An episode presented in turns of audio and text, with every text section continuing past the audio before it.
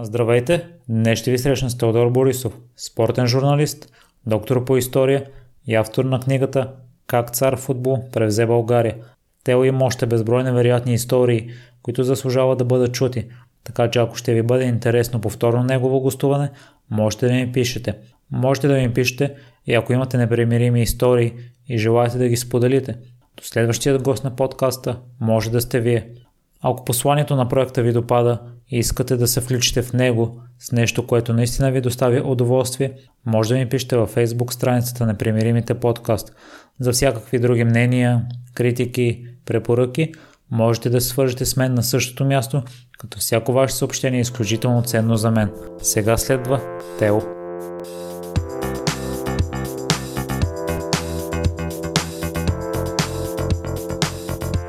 Здравей, Тео, и благодаря много за приятата покана. И аз благодаря. А ще кажеш ли първо какво те спечели в историята, че да се занимаваш толкова подробно и да станеш докторант?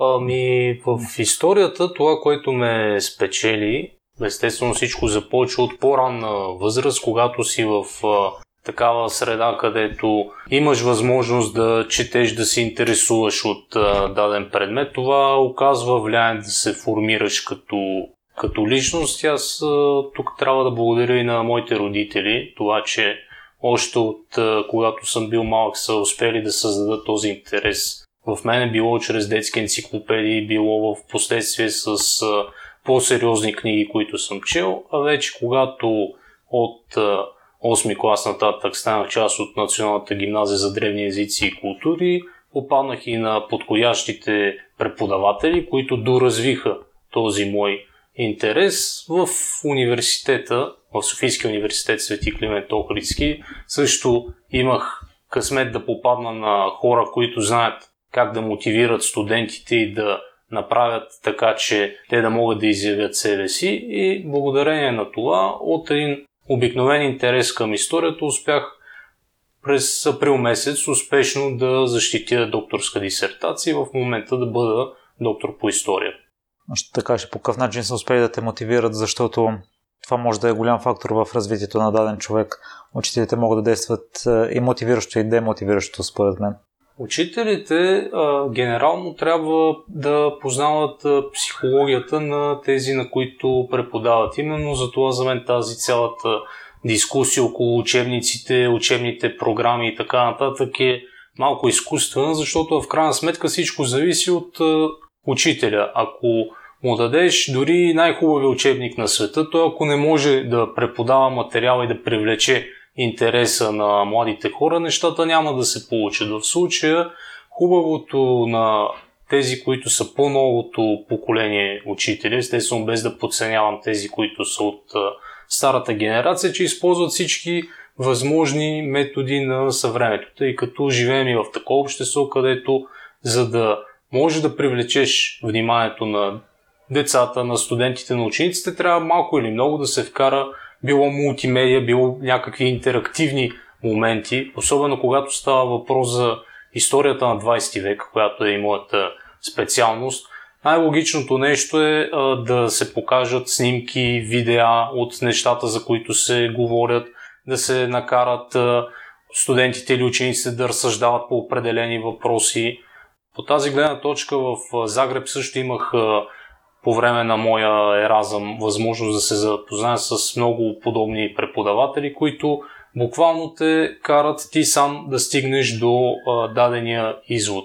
Учебника не е Библия, Коран или Талмуд, абсолютно всяка една дума вътре да е написана по начин, че трябва да я възпроизведеш едно към едно. Все пак идеята на образованието е да подготви някакви мислещи хора, а не такива, които да възпроизвеждат а, факти, както таблици за умножение или деление. Те спомена Еразъм, прекарал си в Загреб 6 месеца. Ще разкажеш ли за престоя си там и за живота в Харватия? Престоя ми там мога да кажа, че най-позитивното нещо, което можеше да ми се случи във връзка с моята докторска дисертация. Имах възможност да работя и в местните архиви, в Националната и университетска библиотека. В същото време, естествено, поради моите занимания като спортен журналист, посетих близо 60 спортни събития, не само футбол, баскетбол, водна топка, хамбал, хокей на лед имаха отбор в континенталната хокейна лига, където предполагам вашите слушатели знаят, това е руски еквивалент на ХНЛ и нивото е доста високо и съответно привличаше сериозна аудитория.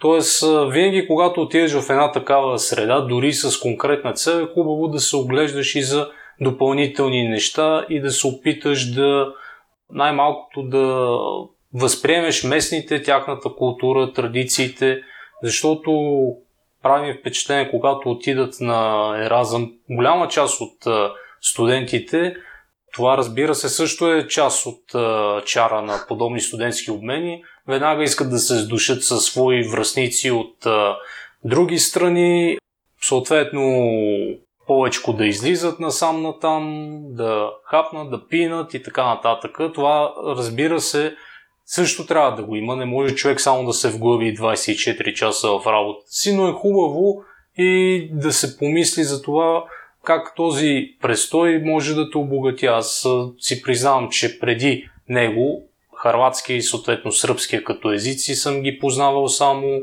от четене, от гледане и така нататък. Защото колкото и да са близки до български, това все пак не е един и същи език.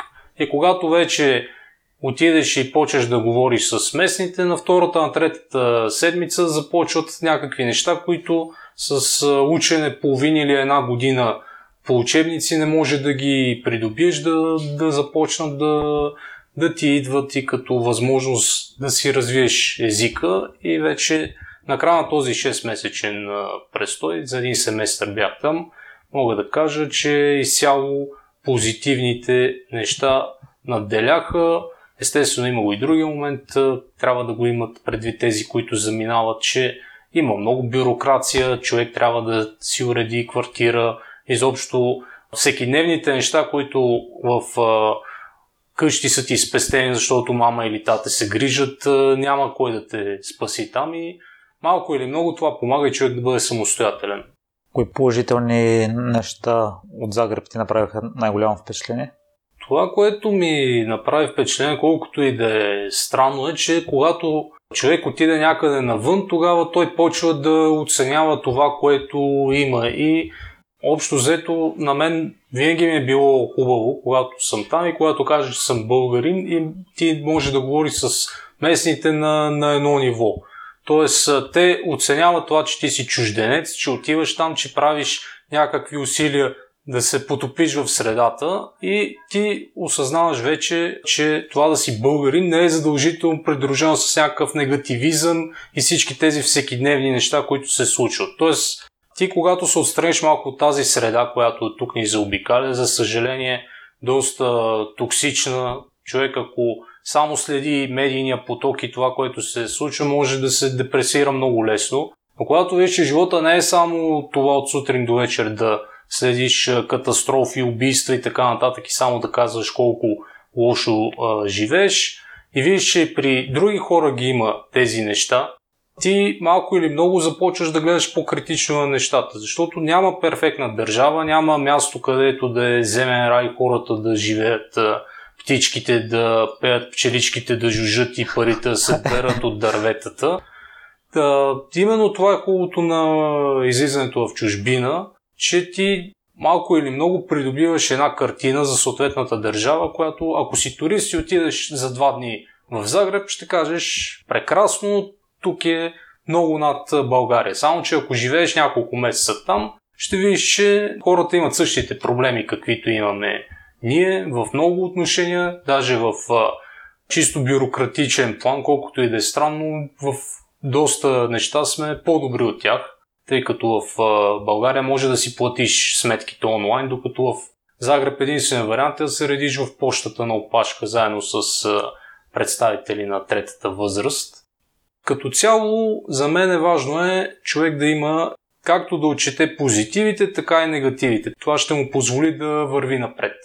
Тео, в момента работиш като спортен журналист, като по футбол основно се запалваш, след като си прочел книгата Новото кралство на оранжевите, където си възприел футболистите едва ли не като супергерои, кои техни качества те накараха да ги погледнеш с тези очи? За да се запалиш по нещо дадена книга, това до голяма степен зависи от човека, който я пише, както един от твоите гости, Иво Иванов, е успял да вдъхнови много хора с неговите истории. По същия начин покойния Валентин Серафимов беше човека, който успя да запали интереса ми като цяло към историята на футбола, тъй като и преди това съм се интересувал малко или много. Тук трябва да отбележа за малко по-младите слушатели, че края на миналия началото на този век нямаше толкова много източници на информация. Да, имаше 5-6 специализирани спортни вестника, списания и така нататък, но далеч не беше както сега с едно кликане да стигнеш до интересуващата информация. Човек трябваше буквално като пчеличка да събира и покойния Валю Серафимов успяваше с, с своите книги, не само новото кралство на оранжевите, ами Марадона, Мексико, Мондиал за 86-та година, да направи така, че една тема, каквато е футбол, да я пресъздаде по литературен начин. И ти виждаш, че в футбола разнообразието е както в живота. Имаш изключително талантливи играчи, които обаче пропиляват своя талант заради така да се каже, малките удоволствия на живота. Имаш хора, които нямат толкова талант, но работят упорито и стигат до върха на пирамидата. Имаш случаи, в които на даден човек, който е бил отписван, успява да докаже, че тези, които го критикуват, грешат. Тоест, футболът още оттам разбираш, че е едно отражение на живота и в него нямаш неща, които са по устав. Тези ще успеят, тези няма да успеят. Именно затова е толкова разнообразен този спорт, защото ти може от една страна да прави всичко както трябва и да не ти се получат нещата, а може и какъвто е случая с националния отбор на Дания 92 година, няколко дни преди началото на турнира да те извикат да замениш наказани отбор на Югославия и в последствие да станеш европейски шампион, след като си събрал от плажовете. Които качества точно са те спечели футболисти или това ами, мисля, че го покрива? Да, по този начин го покрива, тъй като нямаш точно определени качества, за които да кажеш, ето ако правите това и това, ще ви донесе успех. Пътят към успеха е разнопосочен и именно това е хубавото, че се показва чрез различните житейски съдби, че човек може буквално от нулата да стигне до най-високата точка. Естествен ли беше процесът да се интересуваш от историята на футбола и да вникнеш до толкова години назад, тъй като познанията са ти умопомрачителни според мен, запознати с факти дори от началото на миналия век. Тези познания, както могат да се досетят всички, не са нещо, което ти се налива с една голяма фуния и ти в този момент почва да ти просветва всичко. Човек трябва, независимо дали говорим за история на футбола, на изкуството или политическа и военна история, да изчете доста, за да може да прави някакви собствени разсъждения. Проблемът при по-голямата част от футболните историографии е, че те основно се ограничават с това да компилират от един или два източника нещо, което са прочели, без в дълбочина да се заинтересуват дали това нещо, което някой някога си е написал е така. Има много случаи, в които дадени данни са сгрешени, било по чисто неволни причини, било да са манипулирани някакви факти. Има случаи извън София, в който от чисто местен патриотизъм се лансират някакви тези, които не са до край убедителни. И човек трябва да ги има всички тези неща предвид, когато седне да пише нещо и да претендира за автентичност. Интереса към историята на футбола се появи в последствие, когато вече споменах се отпушиха тези източници, когато вече получих и като професионален историк възможност да работя и с документи, когато имам възможност да интервюирам а, бивши футболисти, треньори, деятели от онези години. Естествено, когато говориш с някого, трябва винаги да имаш на предвид, че главата му не е като картотека. Винаги някой факт се разминава и трябва допълнително да се провери. Това не говорим човека умишлено да иска да те излъжи, просто няма как след 30 години ти да ме попиташ нещо за нашия разговор, аз да мога да ти го възпроизведа едно към едно. Нормално е това нещо да, да се забрави, именно за това толкова литература издавана, за да може човек, когато нещо му трябва, да може да го провери. Се спомена, че футбол е отражение на живота. Иво Иванов в едно негово участие споделя, че в момента футболисти като Йохан Кройф не могат да съществуват. И аз си мисля, че в момента и качествата, които младите хора гледат в футболистите са едни, които са търсили хората в футболистите преди 30 години са били други, още по-назад времето трети. Ще ми разкажеш ли какви са разликите в, в идолите в различните периоди, ако има такава? Разбира се, че има разлики не само в футбол и във всички спортове. Всеки атлет, всеки спортист е продукт на своята епоха. Йохан Кройф е продукт на 70-те години, когато вече знаем в цяла Европа това движение, което се развива отбора на Якс е символ на него и затова отвъд желязата завеса са ги гледали много странно с буйните коси, с брадите, с неща, които тук не са могли да си позволят и за мен ключа на популярността на Аякс и в този регион, освен отличен футбол е именно и начин по който те изглеждат. Буквално са били като извънземни за своята епоха и в днешно време пък това, което по-старото поколение не се харесва всичките тези футболисти с татуировки, с тези неща, които лансират от личния си живот чрез социалните мрежи. Просто в момента футбол функционира по съвсем различен начин. Той е както в живота ти. Тази непосредственост, каквато преди години е имало между футболисти и фенове, с течение на времето, колкото по-глобален става футбола, колкото повече хора по света стават съпричастни към него, той толкова повече се затваря в себе си, колкото и да е парадоксално. Моят сръбският колега Влада Новак ми разказа как когато Милан в края на 80-те години гостува в Белград за Цървена звезда, матч от Купата на европейските шампиони, той иска да направи интервю с Марко Ван Бастен. По това време най-голямата звезда на световния футбол, каквото е в момента Меси или Роналдо. Отива на рецепцията на хотел Интерконтинентал, казват му в коя стая се намира Ван Бастен, той се качва горе и там го чака Ван Бастен и в неговата стая се прави интервюто. Представи си сега, ако аз или който и да е журналист иска да направи интервю с Меси или Роналдо и отиде а, на рецепцията на хотела. Първо, че охраната три пъти ще го пребърка и ще пита какъв и с каква цел. И другото е, че изобщо няма да, да му дадат да, да припари дори за снимка, камо ли пък за а, интервю.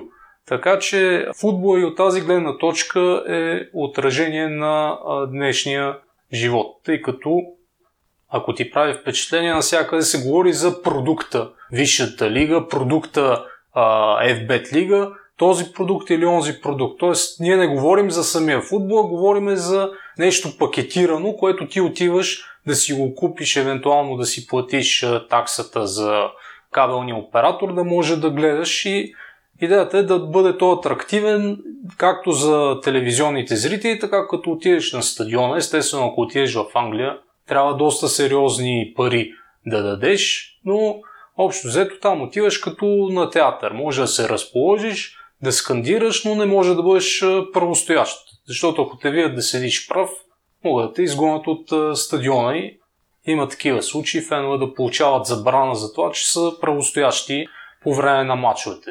Едва ли не ти пречиш и на тези, които са около теб по този начин. Тоест отиваме на съвсем другата крайност, в който футбол става като тези американски спортове, в които паузите са направени за да може да се пускат повече реклами, да може публиката да отиде да си вземе един-два хамбургера и да се завърне.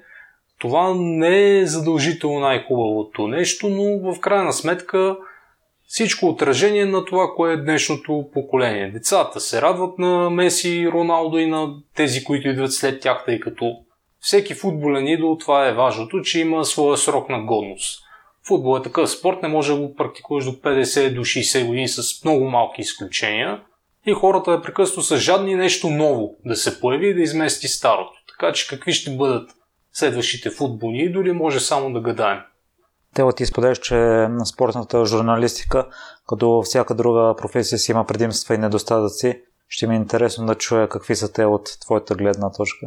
От моята гледна точка основното предимство е, аз насякъде това го казвам, че в моя случай хобито и професията съвпадат. Тоест аз не съм станал спортен журналист, защото абсолютно нищо друго не мога да правя, а защото това винаги ми е било интересно, тази тематика, и няма нищо по-хубаво от това, нещата, за които все пак си натрупвал някакви познания. Аз и до ден днешен активно ходя по матчове не само в България, но и в чужбина, дори извън служебните ми задължения. Когато това нещо може да направиш хората да са причастни с него е най-добрия вариант. Разбира се, има едно мнение, изградено за спортните журналисти, каквото и за историците в интерес на истината. Когато споменеш думата журналист, повечето смятат, че спортният журналист не е класически журналист. По същия начин, когато става въпрос за някоя наука, историята не я третират като наука. Наука е математика, физика, химия, така че по тази логика аз не мога да се нарека нито учен, нито журналист. Именно благодарение на този стереотип. Отделно все повече футболните фенове, общо взето негативизма към спортните журналисти е много голям. Разбира се, той е до някъде оправдан, тъй като хората очакват да получат нещо в определени а, обстоятелства. Примерно човек, който е срещу тях, не е достатъчно компетентен или те така го възприемат. Но за мен е погрешно да се слага един общ знаменател за всички спортни журналисти. Аз ако имам проблеми с някой таксиметров шофьор попадна на така наречената копарка и ми вземе повече пари, това не означава, че всички таксиметрови шофьори са кожодери и ще те прекарат. Ако отидеш на лекар и попаднеш на не толкова компетентен специалист, означава, че всички лекари край. Свършва се света, няма повече добри лекари. Така че за мен хората трябва малко или много да са по-толерантни, тъй като те Особено за тези по телевизията виждат едни добре облечени господа, които коментират някакви неща, но тази професия мога да кажа, че в много отношения е по-стресираща дори от тежкия физически труд. Аз съм попадал на разговори между колеги, в които общо взето съдържанието е следното. Един казва на другия, ей, тази вечер не можах да заспя, нали, много напрежение, много такова. И другия му казва, е, аз имах този проблем, взех еди кое си лекарство, мога да ти го препоръчам.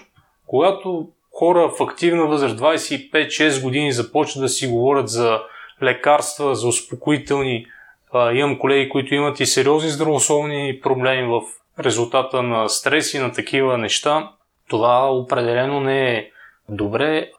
Това остава зад кадър, защото хората се интересуват само от това, което виждат.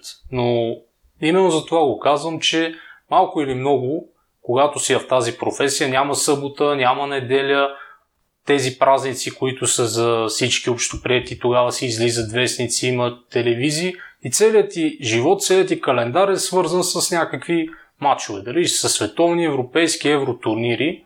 И това ми е единственото послание и към хората, малко или много да имат предвид и тази страна на нещата, защото за да могат те да са информирани, да четат, да се интересуват, да могат да гледат 20 плюс първенства по българската телевизия. Някакви хора някъде си там нещо правят, за да може това да се случи. И ако има взаимно уважение, както поне за себе си мога да твърдя, че всеки човек, който чете мои материали или гледа, както в случая твоя подкаст, места, на които участвам, аз отнасям с абсолютното уважение към всеки един от тях. Нека по същия начин те да се отнесат с уважение към колегите. Те на мен ми е интерес по какъв начин а, запазваш интереса си към футбол и продължава да не спира. Това е много хубав въпрос, между другото, защото и в фенове, които познавам, че имат дългогодишен стаж, при всеки има едно пресищане. Защото ти може да обичаш черен хайвер, обаче ако ядеш черен хайвер за закуска, за обяд и за вечеря, в един момент ще ти писне и ще потърсиш нещо друго, по-разнообразно. С футболните фенове до някъде е по същия начин, но в моя случай това, което съм се стремял да направя е да не го гледам от пасивната страна. Тоест, ти само да гледаш това, което ти дават по телевизията или което ти пускат като информация медиите. За мен е най-голямото удоволствие да отида на матч на живо в чужбина, да се запозная с колеги там, да говоря с местни играчи или треньори, да създадеш някакви контакти. Когато вече спортното се пренася чисто човешко ниво, тогава интересът ти става по-голям, защото ти имаш двойна мотивация да следиш някой отбор, ако знаеш, че твой приятел или познат там се представя, съответно ако има добър матч, може да му пишеш и да кажеш да, всичко беше добре. В другия случай да се опиташ да го утешиш, че все пак идва и следващата среща. И когато имаш по този начин контакти в цяла Европа, сме да кажем, е доста по-лесно и пак се връщам към това. Когато местните видят в Румъния, че има българин, който пътува по сълца и паланки да гледа местен футбол, те в първи момент си мисля, че става въпрос за някой ненормалник. И едва след като видят за какво става въпрос, се отнасят и с необходимото уважение. Винаги, когато от местни колеги ми е трябвала информация, те винаги са ми съдействали, за което им благодаря. Тоест, дори от тази гледна точка може да се получиме на колегиалност от тези, които са зад границите на България. Но обикновения фен, това, което споменах за новото кралство на оранжевите и в съвременния футбол. Ти ако следиш само Англия, Италия, Испания и Германия, в един момент ще ти писне. Но ако видиш, че все пак има 55 членки на UEFA, че FIFA има повече страни членки отколкото ООН и че света на футбола, както и целия свят е изключително пъстър, ти винаги ще намериш нещо а, за теб в цялото това разнообразие и няма да ти омръзне. Те мисля, че на едно място те определих като един от най-обичаните спортни журналисти. Кое смяташ, че те отличава от другите такива? Освен това, което аз виждам са невероятните познания, отдадеността, това, че следиш много първенства.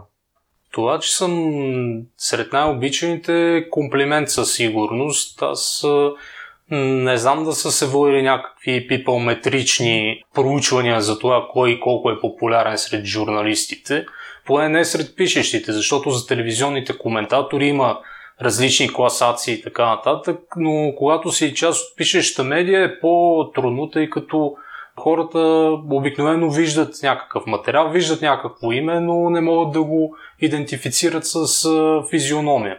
И това, че все пак имах възможност и покрай как цар футбол превзе България и покрай други събития да гостувам и в електронни медии, предполагам, че хората им е направило добро впечатление. Естествено, благодарим за подкрепата. Надявам се да я оправдавам с нещата, които правя. За мен това е формулата. Когато човека от среща вижда, че ти си компетентен, че информацията, която му даваш е така, че най-важното за мен е слушателя и читателя да бъде обогатен. Тоест, той може да не прочете целият материал, но ако остане един факт от него, който да го запомни и най-малкото като отиде някъде с приятели на, на маса или в някой пъп квиз, е такъв на пръв поглед абсолютно а, безполезен факт да му влезе в а, употреба, за мен ще бъде най-добрият вариант, тъй като в крайна сметка една от идеите на спортната журналистика, освен да информира, за мен човек, за да бъде успешен спортен журналист, трябва да има все пак и някаква обща култура, тъй като не се заключва всичко в футболния терен, баскетболното игрище, колезачната писта, около него има изключително интересни неща, които човек просто трябва да има усещането за да ги хване. И ако успявам по някакъв начин да правя съпричастни аудиторията с тези неща, то значи съм си свършил добре работата. То ще ми е интересно да разберем малко повече за работата ти в Меридиан матч. Вече спомена някои неща, че нямате празници за вас, празниците не съществуват, нямате стрикно работно време, че работата ти е обвързана с пътувания. С какво друго се занимаваш, с какво друго се характеризира? Ами, не искам да се изкарам като някакъв мъченик това, че нямаме празници и такива неща. Естествено имаме, но в по-малки мащаби. Това мисля, че лъжи за колегите всички медии, не е само характерно за Меридиан матч. Дава го просто като пример. Хубавото е, че аз вече 11 години съм там в международния отдел, занимавам се с международен футбол, но в по-голямата част от това време, в съботният брой, рубриката Архив матч, имах възможност да публикувам доста разработки за историята на българския, световния футбол, за българския спорт като цяло и голяма част от тези материали залегнаха в последствие в как цар футбол превзе България. Малко или много, въпреки че твърдят, че Уебсайтовете са с предимство, че печатните медии лека по лека отмират. Това да си водиш спортен вестник в България си има предимства и конкретно на Запад авторитета на печатните медии още не е подбит и когато се представяш за представител на един от двата спортни вестника в България, то определено ти съдействат повече за нещата, които си решил да правиш. И се радвам, че ако човек напише името на Мериян Маджа в Google на латиница, успяват благодарение и на моите кореспонденции и неща, този вестник да разпознаваем извън пределите на България. Положителните неща са ясни. Мисля, че ги коментирахме, когато работиш това, което ти харесва и ти доставя удоволствие, имаш възможност да направи съпричастни хората с него, е най-добре, тъй като когато си спортен вестник имаш повече пространство, отколкото един политически вестник и с добро желание от, сред, от страна на редакторите може най-разнообразна тематика да се пуска. Отрицателните неща, разбира се, ги споменах също, че малко или много ние работим под някакъв стрес, работим ограничен кръг хора, ако в Кикер, Газета Дело Спорт, големите спортни издания, екип, ако знаят те с техните, предполагам, трицифрен брой сътрудници, кореспонденти и така нататък, колко души правят един спортен вестник в България, предполагам ще ни отличат с някоя награда, тъй като все пак 30 години подред направи футбол на България приложението, което е на нивото на най-големите сезонни годишници в Европа. Отделно имаме специални издания за всяко първенство, преди Олимпийски игри, зимни или летни. Колегите от спортния отдел покриват възможно най-голям брой спортове, включително и колоезденето. Естествено, акцента се поставя върху българските успехи. Но спортните вестници като цяло, а и спортните медии до голяма степен зависят от успехите на българските спортисти, защото всеки харесва Меси, Роналдо, Майкъл Фелпс, Джокович, Федерер и така нататък. Но съвсем друго е, ако Кобрат Полев, Григор Димитров или някой друг постига успех. Тогава ти имаш мотивация на следващия ден да отидеш и да си вземеш вестник.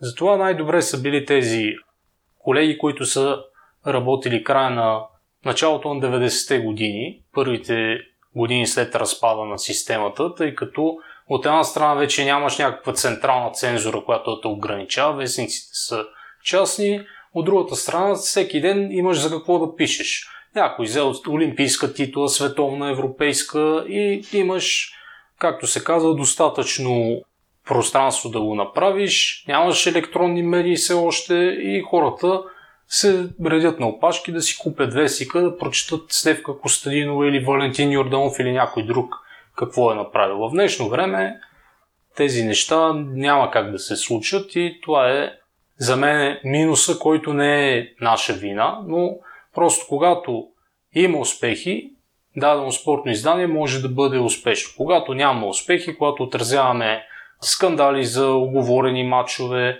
както е в днешния брой наказания от УЕФА за матча с Англия за българските фенове, хората, които и без това всеки дневно са заляти от всякакви негативни новини, подобни неща не им се четат.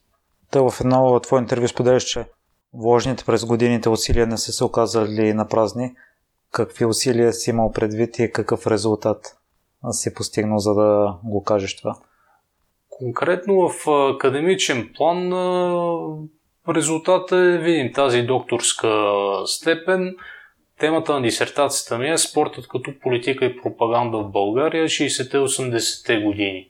Тоест това е нещо, сме да кажа, новаторско за България. Други колеги са разработвали връзката между спорт и политика, но по една или друга причина техните работи или не са били завършени, или не са популярни на широката аудитория. Още в 12 клас в гимназията, в Енгидек, тъй като там има този момент, че при успешна защита на дипломна работа пред комисия от университета ти може да влезеш без приемен изпит, която специалност желаеш.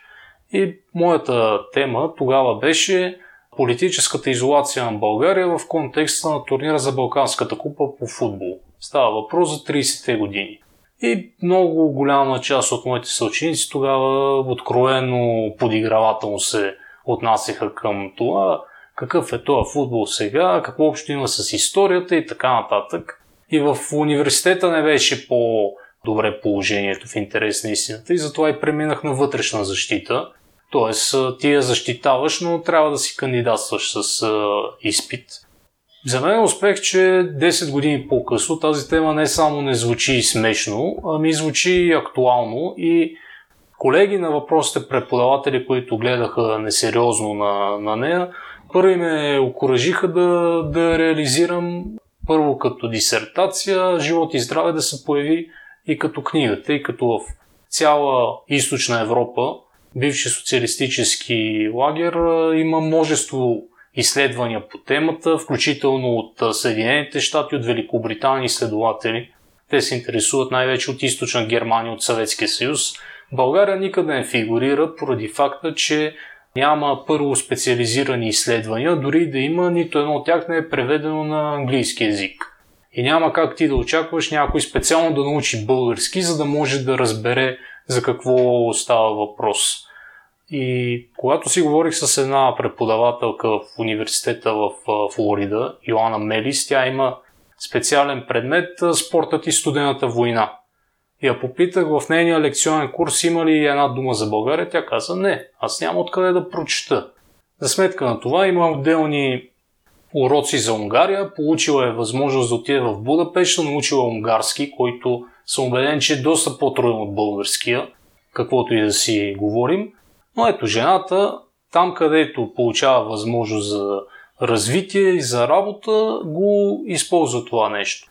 И на мен ми се иска в България да има тази възможност. Естествено, доста колеги казват, дай първо да си оправиме другата история, пък след това да мислим за спорта и за политиката. Но като гледам а, всички тези дискусии за точно социалистическия период, кое е да влезе, кое е да отпадне от учебниците, това не е остро, това е прекалено остро. Тези неща имам чувство, че още десетилетия ще си а, продължават по този начин. И ако трябва да се очаква те да приключат и след това да се стигне до историята на спорта и политиката, едва ли ще ги дочакам. Така че за мен е важно да взема нещата в свои ръце и стига да има готовност за сътрудничество, съм готов да, да направя разработки в тази посока. Те при участието ти в Певи при Виктория подкаст коментирате, че отборите, основно от Западна Европа, не могат да надградят над успехите си в Шампионската лига и от приходите, които изкарват, защото се работи на парче, така да се каже, няма ясно изградена политика. Но в едно друго твое участие ти споделяш, че и държавите домакини на големи предства, тогава даде пример с Португалия, изпитват финансови кризи. Защо си мислиш, че става така? В момента забелязвам, че пък Лудогорец имат ясно изграден проект, работи се последователно, но като че в последно време не могат да постигнат тези успехи от преди няколко години. Тези неща, които спомена, са така, тя ги е показала историята и то конкретно за домакинство на големи форуми, това си е от години наред. Самия факт, че Монреал за Олимпиадата 1976 си изплатиха последните дългове началото на това десетилетие, показва, че да си домакин на голям форум е доста голямо финансово бреме.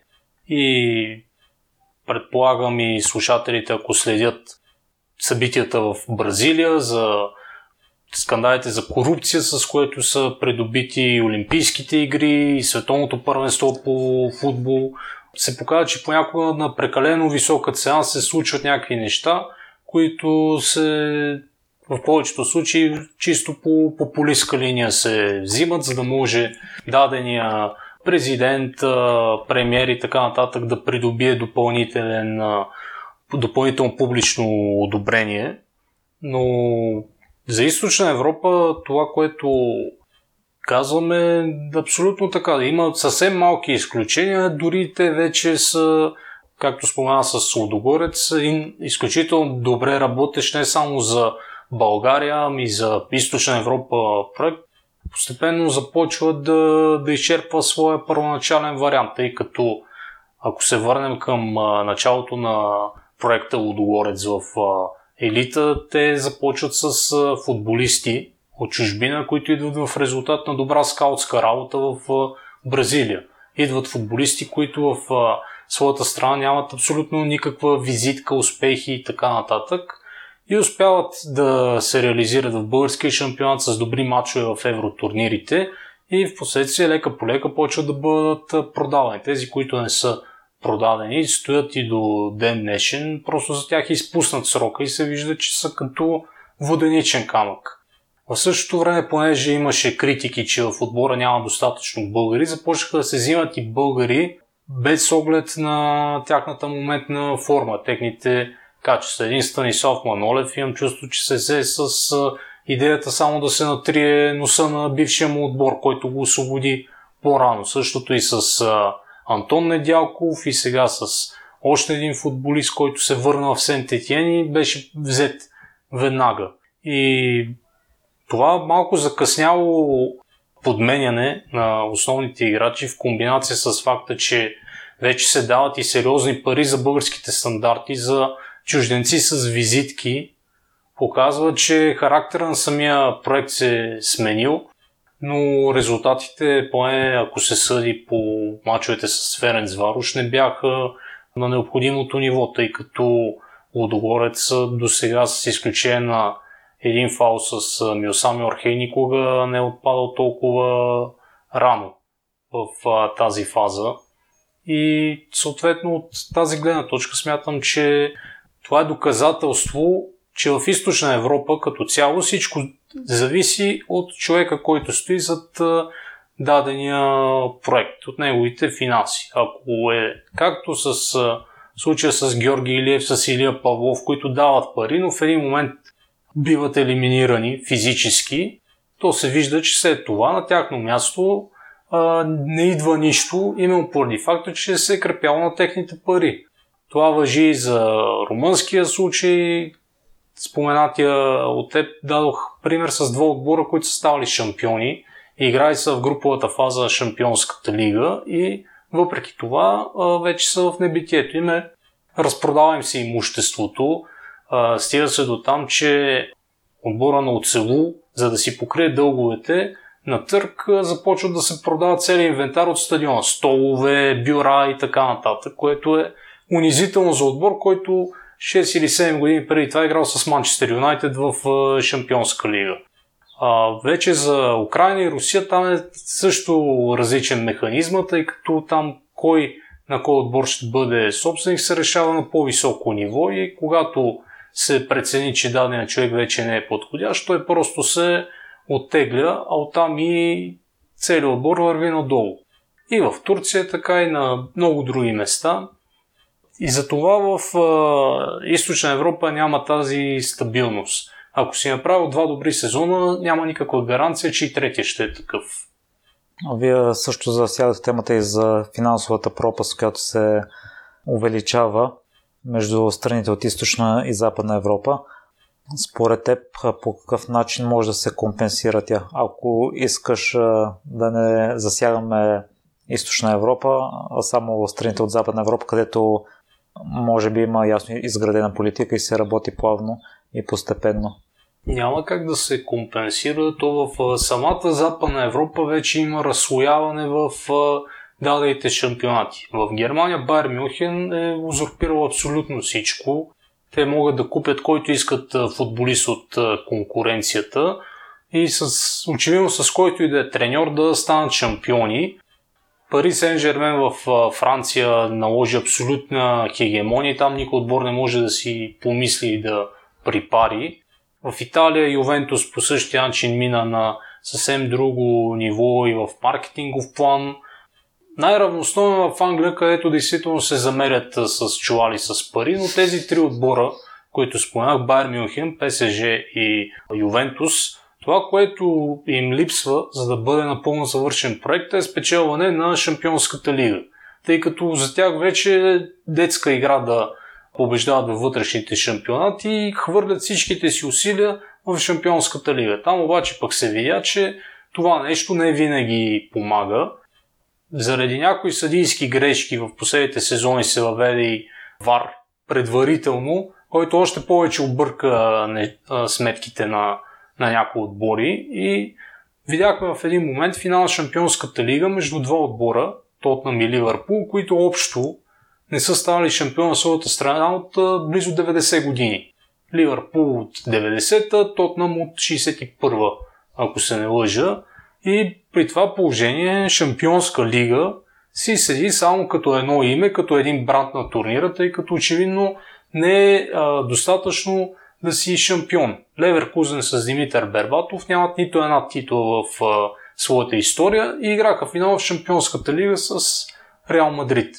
Така че посоката, в която върви западноевропейския футбол, тя е очевидна за всички, че най-богатите, най-влиятелните отбори в един момент ще искат да се еманципират и от тези, които са в а, собствените им шампионати, защото на Реал Мадрид и Барселона им е приятно да са с Леганес или с а, Хирона в а, едно първенство. На Ювенто сигурно гостуването до Пескара или до Фрозино не са им а, досадни. И идеята е това нещо да прерасне в една европейска суперлига, защо не говори се и за световна такава, където да бъдат всички средства съсредоточени само в, в джобовете на определени отбори. И затова се правят и тези турнирата International Champions Cup международни турнири с тази цел. Действително, само една група избрани отбори да се облажат финансово. За сега УЕФА успява да даде някакъв отпор, тъй като тя не може да си отреже клона върху който стои. Един президент на УЕФА трябва да бъде избран от 55 футболни федерации, а не от 3 или от 4. Така че трябва да има за, за всеки по-малко. Но тенденцията към която се върви е, че големите ще си получат своето и какво мислят редовите фенове, това няма особено значение за тези, които управляват футбола. На какво даваш а, такива инцидентни стигания на полуфиналите като прен сезон на Аякс? Тъй като Аякс елиминираха и Реал Мадрид и Ювентус. Аякс е пример за безобразно много наличие на талант, който помогна. Отбор като Аякс няма как да стигне показвайки мускули финансови, макар че там също започна едно преосмисляне на клубната политика. Тъй като Ерик Тенхак, настоящия им треньор, първо смени изконната схема, направи тима по разнообразен, не толкова еднотипен, Вижда се по какъв начин те играят, когато топката е в тяхно владение, бързото преливане от една в друга фаза. Той го съобразява това с качествата на играчите, които има, но той разбра, че само с момчета от академията няма как да се случи. Миналия сезон Тихомълко Маякс похарчи към 50 милиона евро за нови попълнения, сред които беше и Душан Тадич, който реално беше най-полезния футболист и като гол и като асистенции. Сега през този сезон тази тенденция продължи след продажбата на Де Йонки, Делихт, очаква си други да си тръгнат от този голям състав. Взе се Куинси Промес, един холандски национал, който игра дълго време в Русия.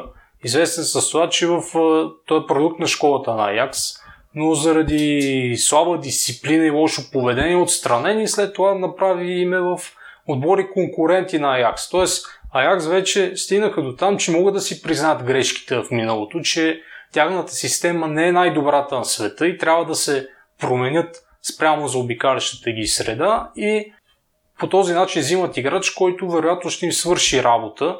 Ако не да повторят полуфинала, то поне на първо време да влязат в групите, защото Аякс няма лукса на английските, немските, испанските и италианските отбори. Те може да са играли полуфинал, но сега съвсем след няколко седмици ще играят два квалификационни кръга, изобщо за да попаднат в групите на Шампионската лига. И Тотна много недоволстваха, че Аякс им отложили цял кръг, за да могат те да се подготвят по-добре за матча с Тотнам и Ерик Тенхак много добре контрира, че при положение, че парите за телевизионни права холандската ередивизия са една десета от тези на Висшата лига, абсолютно нормално е Холандската федерация да направи компромис за тях. А, в Англия никой няма да ти смени началния час, защото си стигнал еди къде си в а, Европа. Така че колкото повече отбори успяват да се съобразят с тази действителност, това е начинът да успееш. Милан се опита да го направи, да се върне на картата, хвърляйки се в обятията на първите съмнителни бизнесмени, които се появиха. Извадиха се едни пари, които се оказа, че всъщност ги нямат и затова отбора в момента и в финансов колапс.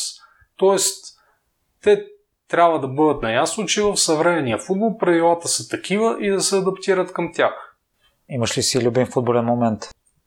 Любимия футболен момент като цяло за мен е световната титла на Италия 2006 година, тъй като нещата станаха по изключително драматичен начин от самото начало. Никой не броеше Италия за живи преди шампионата с Калчополи скандала, предстоящото изваждане на Ювентус и така нататък.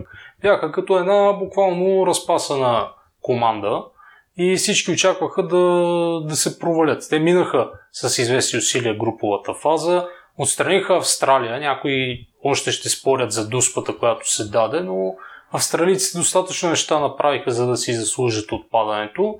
Полуфинал с Германия сигурност една от класиките на, на световните първенства. Мач, в който и двата отбора, както класи клишето, и, и двата отбора заслужаваха да са на финал, но Италия просто нокаутира съперника си в рамките на 120 секунди насред препълния стадион в Дортмунд и вече самия финален матч всички се концентрират върху главата на Зинедин Зидан, но за съмнителната първа дуспа, от която откри Франция, никой не, не споменава. И вече при дуспите, така да се каже, съдбата беше на страната на италианците и поне за мен като емоции това ми е донесъл най- най-много този матч и това първенство. Правя отношението, че 94-та година все пак съм бил на 5 години. Няма как да си спомням българското участие. Естествено мога да си изфантазирам, че съм се радвал заедно с останалите, но не е реално просто. А, ако имах възможност да го гледам, това щеше да е над всички като емоция, без никакво съмнение. По-рано в разговора сподели, че много често си е пътувал. Имаш ли си любима история от а, всички тези пътувания? Историите, за щастие, не са никак малко, които могат да се разкажат. Една от любимите ми е в град Сурдолица, един не много далеч от България, на два часа от София, до Власинското езеро. Присъствах на матч между местния радник и Войводина. Това беше първия матч на радник Сурдолица като част от първа дивизия. И към 15-та минута на матча нахлу един странно изглеждащ господин, който почва да ме разпитва за резултата, кой вкарал и така нататък. Аз го попитах от коя медия, той си каза името и някаква медия. И аз въведох. За щастие стадион в Сурдовица имаше интернет, за разлика от повечето стадиони, на които съм бил. Штефан Шлай и първото нещо, което ми излезе е, че това е а, човек, който държи рекорда в книгата на Гинес за най-дълго пропътувано разстояние на автостоп. Штефан Шлай 96-та първо място, Штефан Шлай 95-та второ място, Штефан Шлай 94-та трето място. Аз го разконспирирах, че не е журналист, но се оказа, че той в рамките на един сезон гледа на всяко едно място в Европа да присъства по на един футболен матч, събира си, така да се каже, отбори. И следващия ден трябваше да присъства в Благоевград на Пирин и Славия. Аз казах на момчета, с които пътувахме за кой става въпрос и след мача го закарахме до София да може да си хване превоза за Благоевград. И по време на пътя разказваше всевъзможни истории, как са го по време на Световното в Южна Африка, имал камера, са го набили и са го грабили, разказваше в Боливия как му е понесла надморската височина. Уникални истории. И аз в последствие се порових малко в интернет за него. Оказва се, че това е човек, който от 78-9 по този начин пътува из цяла Европа. Логично хората ще си зададат въпроса как се финансира този човек. Той пътува 7 или 8 месеца в годината, останалите 4 отива в Рим, на една от главните улици, застава на средата на улицата, слага един плакат, на който пише кой и за какво се бори и, както казва той, по 30 евро на ден си докарвам, без да ми се налага да плащам данъци. И на база на тези дарения, в буквалния смисъл, човекът след това си прави план и пътува из цяла Европа. Определено по-колоритен образ, трудно дори можех да си измисля, при това в сръбско градче, което пред, а, мисля, че голяма част от аудиторията ще му е трудно и на картата да го намери. Преди записа те спомена, че си си подготвил една история, която не си разказвал от другаде.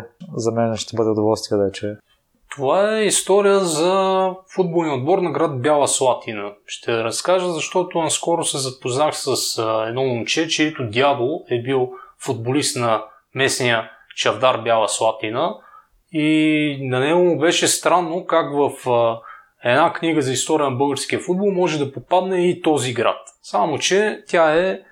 Аз не правя разлика между София, Пловди, Варна и така нататък. За мен, ако нещо е интересно, то със сигурност ще бъде включено, а и отбора, за който става въпрос е, поне за Врачанска околия, бил голямо страшилище, не само защото името му е цар Крум, много страшно звучащо. Всъщност действието се развива в годините преди Втората световна война. Местният отбор на Бяла Слатина, цар Крум, обединение на отборите на Вулкан и Атлантик, 1938 година в държавното първенство успява да отстрани тима на Левски Плевен. И по програма трябва да играе с победа Варна, да пътува за там. Но плевенчани подават жалба за нередовен играч от страна на цар Крум. Тя се разглежда в деня на матча и точно преди играчите от Бяла Слатина да се качат на влака за Варна, пристига призовка от БНСФ, ръководния тогава орган за българския футбол, че им е присъдена служебна загуба и те няма да пътуват. Което за местната общественост, която се подготвяла, както може да се досетим, като за празник за този матч е нещо трагично. И един от играчите с прякор Орлето, казва се Георги Денков, по-късно вечерта, той е, така да се каже, най-оклюмо от всички, успява да намери един пистолет и се самоубива, тъй като той не може да понесе този позор, отбора му по такъв начин да бъде изхвърлен. Георги Денков Орлето, за него дори вестник Спорт пише отделен некролог, който му посвещава. Тази история разказваме от гледна точка слушателите да обърнат внимание как понятието за чест, за достоинство в тези години какво е било. И веднага като контрапункт се появява няколко години по-късно, вече във Втората световна война, отбора на цар Крум а, участва в един матч срещу Орел Оряхово, който печели с 20 на 0. И естествено от София веднага заподозират нещо, което се е случило, прави се разследване и се оказва, че действително този матч е оговорен и за няколко месеца цар Крум бива изваден от, както в последващата епоха ще се каже, от физкултурното движение. По този начин, убеден съм, че част от играчите цар Крум 43-та са играли с Орлето в един отбор. Малко или много да не казвам силна дума, но така се изгаврят с неговата памет. Човек, който заради своята чест и достоинство се самобива, неговите съотборници след това да влизат в такива комбинации. Веднага като сходна давам историята в съветския футбол, отбор на Пахтакор Ташкент, 79-та година целият отбор загива в самолетна катастрофа, една от най-големите трагедии в а, световния футбол, мога да кажа. Съветската футболни ръководители решават, че ще се състави нов отбор, но пък такор за следващия сезон няма да изпада дори да завърши последен. Тоест, идеята е те да имат време да се възстановят, да изградят някакъв тим, който да може добре да, да се представи. Само, че тези, които идват играчите на Пахтакор, започват да продават мачове на воля и по същия начин поругават паметта на тези, които са загинали.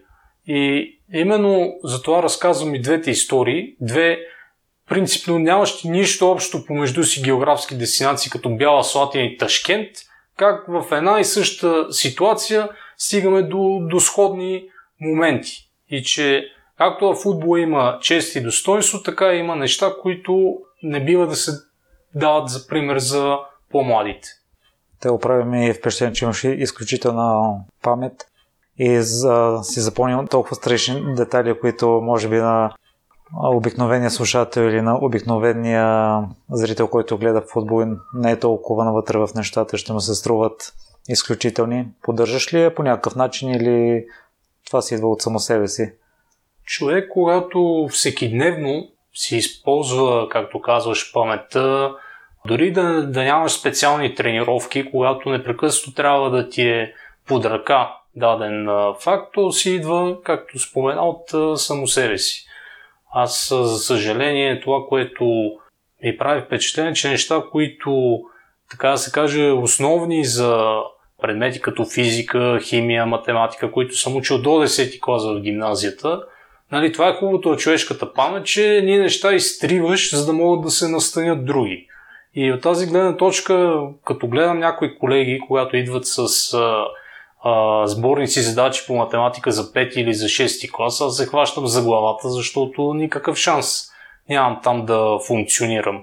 Просто когато човек се занимава с нещо редовно и непрекъснато търси и намира нови неща, тези неща едно по едно се подреждат в главата и мозъка си избира кое ти е първостепенно и кое не. И за сметка на някои от тези факти, които споменах, учителите по физика и по химия няма да им стане приятно, но това, което две или три години са ми наливали в главата, лека по лека си отива и освен ако не почна работа в някоя лаборатория, действително тези неща няма как да, да са ми за всеки дневна употреба. Макар, че се стремя това, което призвавам и всички, независимо дали се занимават с спортна журналистика или не, да развиват своите интереси разнопосочно. Тоест, да не се съсредоточават само върху едно нещо, но да се интересуват най-малкото като отидеш някъде на екскурзия или на пътуване, проучи къде отиваш, това място, каква история има, какво може да видиш и така нататък. Да не ти е само поредната точка, където ще отидеш, ще си направиш едно селфи, ще се върнеш. Човек просто трябва да използва всички шансове, които му, се, които му предоставя живот. В връзка с последното нещо, което спомена, едно от нещата, които правиш в свободното си време да четеш книги. Какви книги харесваш да четеш? Старая се да са най-разнообразни, да не са строго профилирани, макар че естествено, когато човек се занимава с история, трябва да е в течение с последните тенденции, с това, което колегите публикуват. За щастие, ние вече в българската история последните години нещата се отвориха доста и има най-разнообразни неща извън военната и политическа, история на всекидневието, история на културата – Естествено, харесвам и художествена литература. Почвам да откривам автори, които са от 20 век, тъй като предвид факта, че съм бил в така наречата класическа гимназия, са ми минали и Есхил, Софокъл, Еврипид, всички класици на гръцката трагедия и комедия, съответно и римска литература. Това е една много добра основа, за да се надгради над нея от съвременните автори, защото тук има и разминаване. Някой смята, че автор, който е началото на 20 век, вече не може да се брои за съвременен. От тези, които са от този период, ми допадат най-много нещата на Стефан Цвайк. Защото малко или много, когато е по-близко до тебе и се разказва за всекинението в големия град, било в Западна Европа и така нататък, ти вече, можейки да пътуваш тези неща, които ги четеш като описания, може да ги асоциираш с нещо. Като цяло нямам конкретен любим жанр или автор, но бих посочил освен Стефан Сайки Херик Сенкевич, автор, който а, изключително добре пише исторически роман, включително а, Кво Вадис, човек, който няма никакви допирни точки с Италия или с Рим, изключително а, детално добро описание прави на порядките в римското общество. И от, така да се каже, от региона Никос Казанзакис бих добавил, капитан Михалис, която пак е на историческа тематика, но общо взето, освен ако не е фентази или някакъв такъв жанр, историята няма как да не фигурира като сюжет. Освен ако, разбира се, не е по съвременна тема. Те, къде слушателите могат а, да следят дейностите ти или да се свържат с теб? Дейностите ми, Весик Меридиан Матч все още се продава навсякъде. Могат да, да си го закупят, особено сега е летния сезон от Пускарски, когато не всеки може да си помъкне на плажа таблета или лаптопа и ако искат на сянка нещо да, да следи актуалния информационен поток, това е един добър а, вариант. Книгата Как цар футбол превзе България се намира в по-големите книжарници. Там някои хора вече ми споделиха, че я ползват като четиво за, за плажа. Включително дами, които се предполага, че не би трябвало да се интересуват от тази тема, но явно, че просто, както казват те, се чете по-леко. Както всеки нормален, модерен човек, имам профил в Facebook и в Twitter и в Instagram, който желая да ме последва или да влезе в контакт с мен, може да го направи свободно, така че стига човек да, да желая да, да следи какво правя, има начин това да се случи. В какво си се провалил? Провали като цяло човек избягва да говори за тези неща по обективни причини, но аз имам неща, от които не съм бил до край доволен, които съм направил. Едва не се провалих за влизане в гимназията изпита за 8 клас, тъй като тогава бях и на такава вълна, че общо взето ми беше сета. Бях се оставил на течението да ме носи.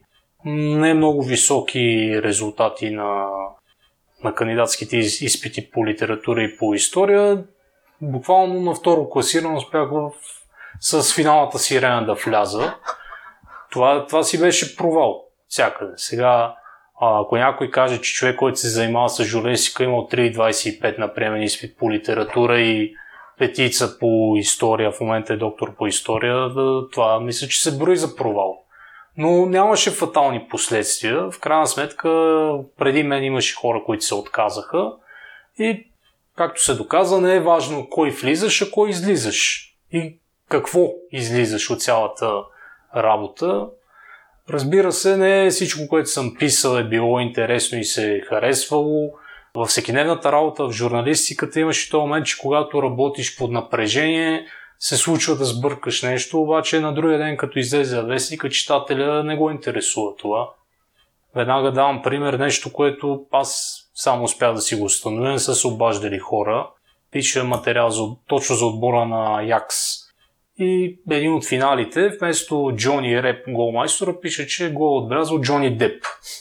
И това не го вижда нито редактор, нито коректори, нито страньори, никой, никой читателите не го вижда. И то, то даже не знам дали се брои за гав. Просто хората не се вглеждат до край в детайлите, но определено е сред тези по-куриозните неща, които са се случили.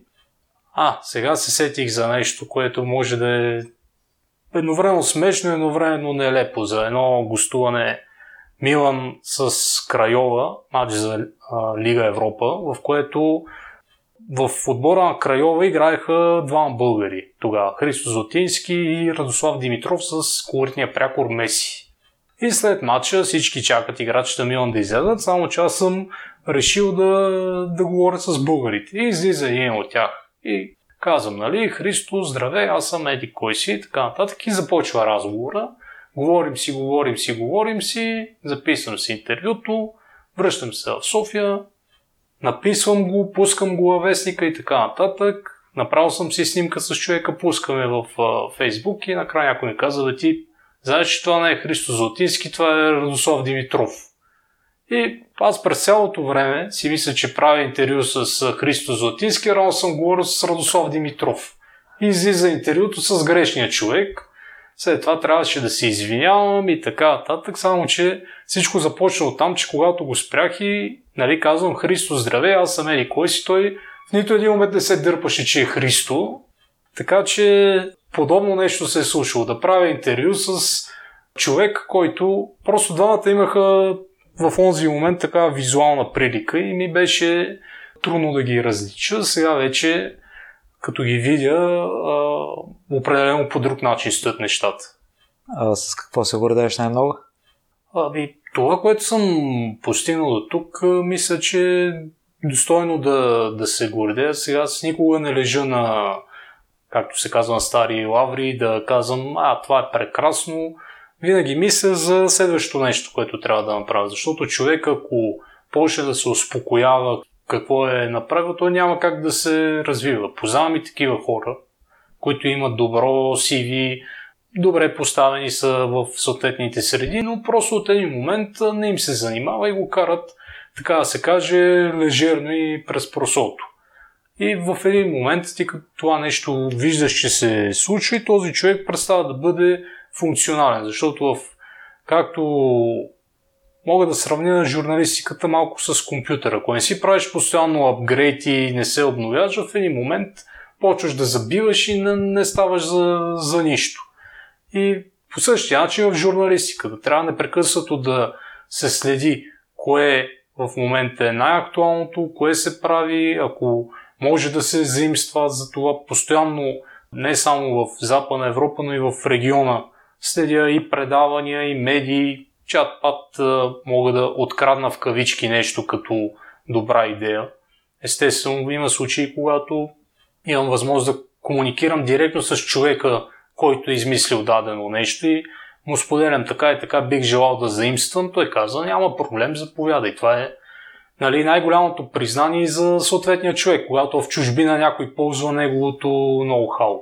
Така че, ако нещата продължат по същия начин, мисля, че ще имам поводи за гордост, но още ми е рано да си правя някакви рекапитулации, тъй като, както се казва, още дори 30 години не съм достигнал. Христова възраст да не говори ми е рано да се правят някакви сметки какво е постигнал и какво не е постигнал човек. Благодаря много за днешното участие и за увлекателните разкази, които предостави на слушателите. И аз благодаря. Надявам се са останали до края на записа и, както казах, който желая да комуникира с мен и на живо, съм отворен за всякакви срещи, разговори. Важното е хората от среща да са доволни и ако това е така, значи и аз и ти сме си свършили работата. Благодаря, че слушахте целият епизод до край. Още веднъж, ако имате интересна история и желаете да я споделите, свържете се с мен и следващият гост на подкаста може да сте вие. За всякакви мнения, критики, препоръки, можете да ни пишете във Facebook страницата на Примеримите подкаст. Отговарям на всичко и всяко ваше мнение е изключително важно за мен. Лек и разкошен ден!